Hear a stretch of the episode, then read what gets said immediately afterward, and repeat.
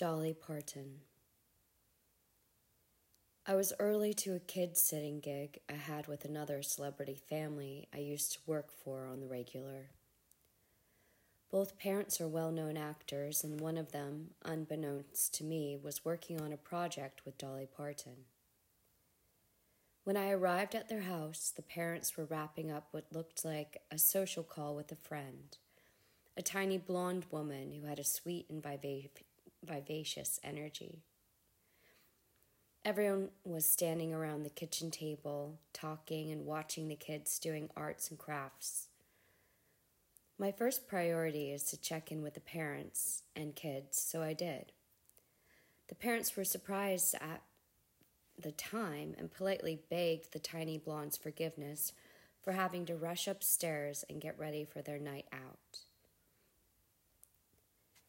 She said it was no thing, and she was content to watch the kids while she waited for her driver to pick her up outside of their house.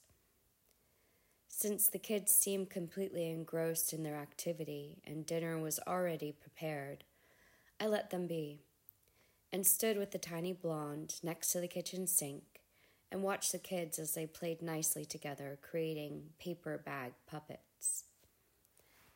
I have a deep love for this family, and though I was pursuing a nursing degree at the time, I always made an effort to be available to watch the kids whenever they asked.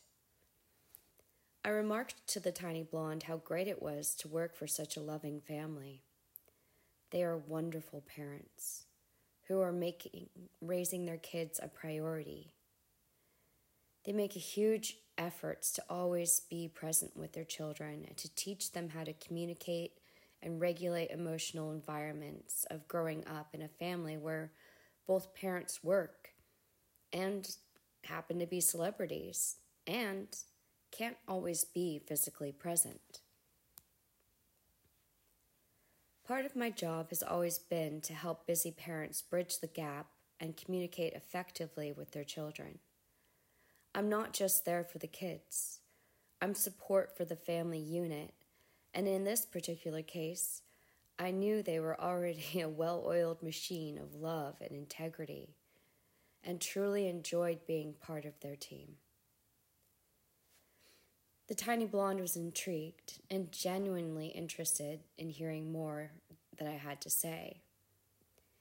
She said she loved hearing that the people she worked with were good and loving people, especially to their children and families and especially when it was verified by others who worked for them.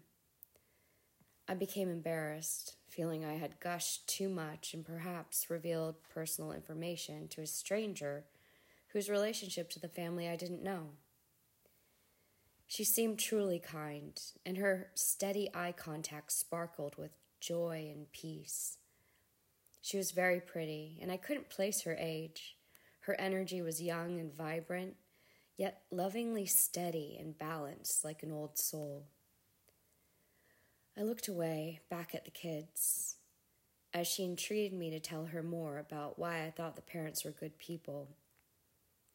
Vying for time and trying to decide if and what to say next, I watched as a lovely young woman in blue silently s- settled the kids as they started to squabble over sharing a marker. The kid's dad had returned and seemed honored and happy to hear what I was talking about with the tiny blonde. And I asked his permission to continue. He said it was okay for me to respond. I felt weird and a bit out of sorts. I assumed it was because I felt I was being put on the spot. I hadn't intended to share a private story about a celebrity's home life with a complete stranger. Again, the dad reassured me it was okay, and that he was curious too about what I had to say. I muttered something about not wanting to reveal personal things to a stranger, and he said, Oh, I'm sorry. I thought you knew who she is. Libby, this is Dolly. Dolly, this is the kid's favorite sitter, Libby. I reached out and shook her hand, starting to say, It's nice to meet you. Our eyes widened, and I pulled back as an electric shock ran up my arm. I'm sorry, I apologized, embarrassed. It's that time of year when I'm always zapping things. Not sure why. I wish I could could blame just the time of year, but it seems to happen all the time. Probably why my hair is so messy, I joked awkwardly. I felt self conscious. She was casual but perfect in her white t shirt and jeans. I could tell she had time and money to put into her appearance. Her look was understated yet impeccable, and she held herself with grace and confidence. The kid's dad got called upstairs by his wife. Trying to change the subject, I asked if Dolly was her given name or just a nickname. She laughed, realizing I didn't recognize her, and told me yes, it was her name her mama gave her, and asked me if Libby was my given name. I told her no, it's just my nickname. I never grew out of it, but I like it, especially since I've been told it means my heart in Aramaic. Having the father's permission to tell a personal story, I told to tell Dolly. I chose to tell Dolly about the first time I kid sat for them. As the parents were getting ready to leave, one of the kids was having a hard time. The kid was tired and and getting frustrated with a toy and on the verge of a complete meltdown. The mom, who had been busy getting ready to go to an award show where she was presenting, sat down on the floor in her gown and was completely present with her child and guided the kid with such love and patience back into a state of calmness by simply being there and holding the child and guiding the kid through deep breathing techniques where she synced her breathing with the kid, holding them safe and close with such love until the fit of passion passed. The kid reacted with immediately trusting and loving energy towards his mom. And through their frustration and tears, the kid followed its mother's guidance to almost immediately a peaceful resolution. I told Dolly it was so beautiful. I knew in that moment this was a special family who deeply loved their offspring and are excellent role models and guides. They are celebrities, but their children will never be neglected or spoiled because they know and teach their kids that trustworthy relationships and communication are the most important things in life. Family comes first.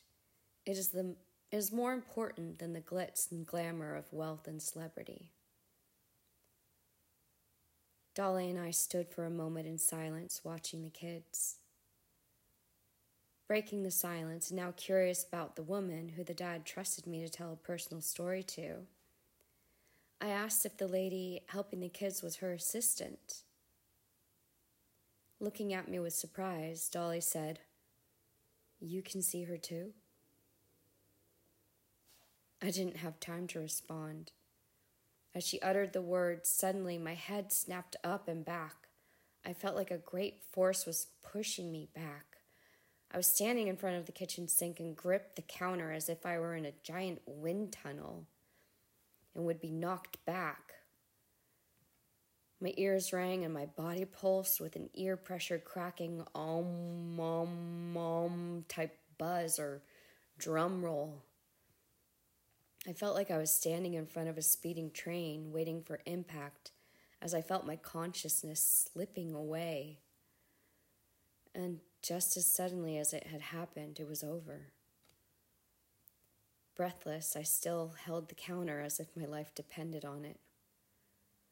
Startled, I felt Dolly grab my left arm in a death grip. Did you feel that? she asked. I looked over at her. She was staring at me, wide eyed, obviously shaken, but with a new brightness in her eye. She stared at me intently with such interest. Shaking and still unable to let go of the counter, I tried to laugh it off. And muttered, I, th- I thought it was just me. I, I thought I was going to pass out. I weakly exclaimed while trying to hold back tears. Ugh, why is my default always to start crying? I felt shaky and exhausted. The night hadn't even begun, and I wanted to go home and cry. Still holding my arm in a vice like grip, she looked deep into my eyes and said, People don't necessarily know this about me, but I'm very spiritual. Are you spiritual? That only happens to me when I'm around people who are very strong spiritually.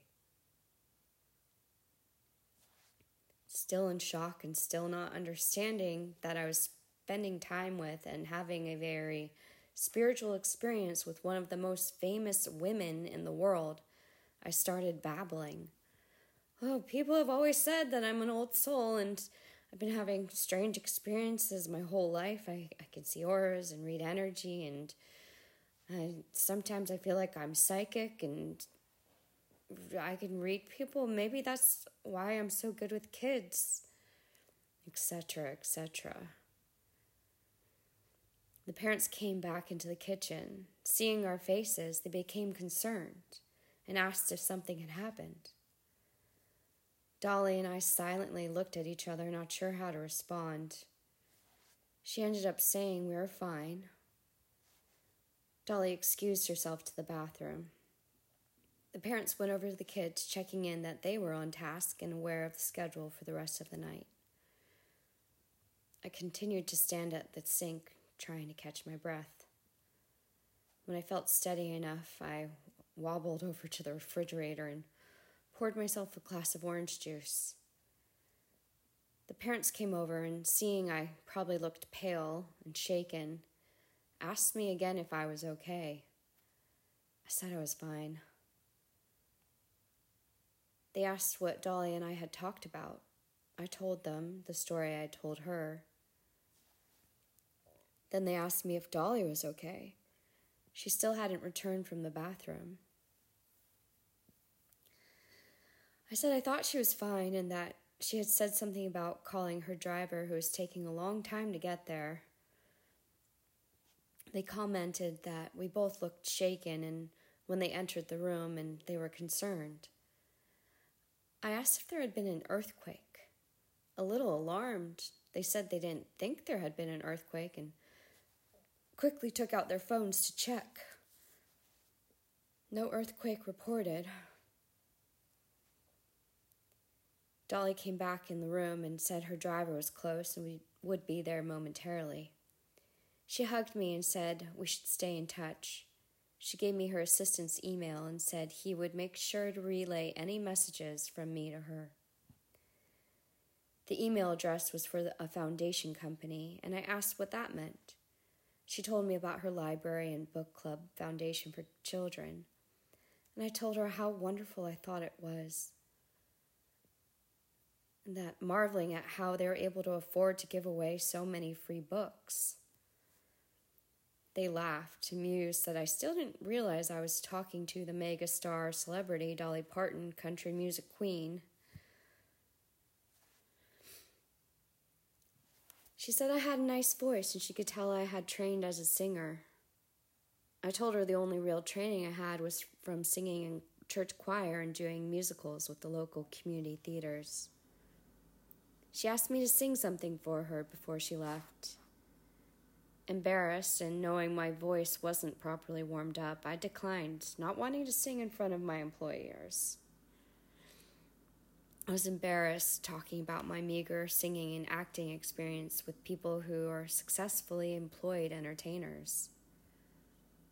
They persisted, so I gave in and sang my go to karaoke song, Patsy Cline's Crazy. Dolly seemed impressed that I knew such a classic country song. I told her Patsy Cline's voice always reminded me of my mom's voice, and listening to Patsy Cline used to comfort me when my mom would go out of town when I was a little kid. They applauded when I finished singing and seemed sincerely impressed by my voice. Feeling shy, I thanked them for their kind words, but insisted I'm not the singer in my family. That my sister is trained in opera and my brother is currently pursuing a career in music. As Dolly went outside to wait for her driver, she gave me another hug and told me to reach out and stay in touch. I went back into the kitchen where the family had some monitors for their security cameras and watched as Dolly waited for her car to pull up. You really don't know who you just sang for, do you? The kid's dad asked, gently incredulous. I shook my head no. Turning back to the screens, he said, I hope she doesn't have to wait long. I hate to leave her outside, alone like that. She's not alone. Her assistant is with her, isn't she? I asked, peering up from where I was playing with the kids. She didn't have an assistant with her, he said. I got up and looked at the monitors. Then who is the lady in the blue dress? I asked. Surprised, he said, what lady in a blue dress?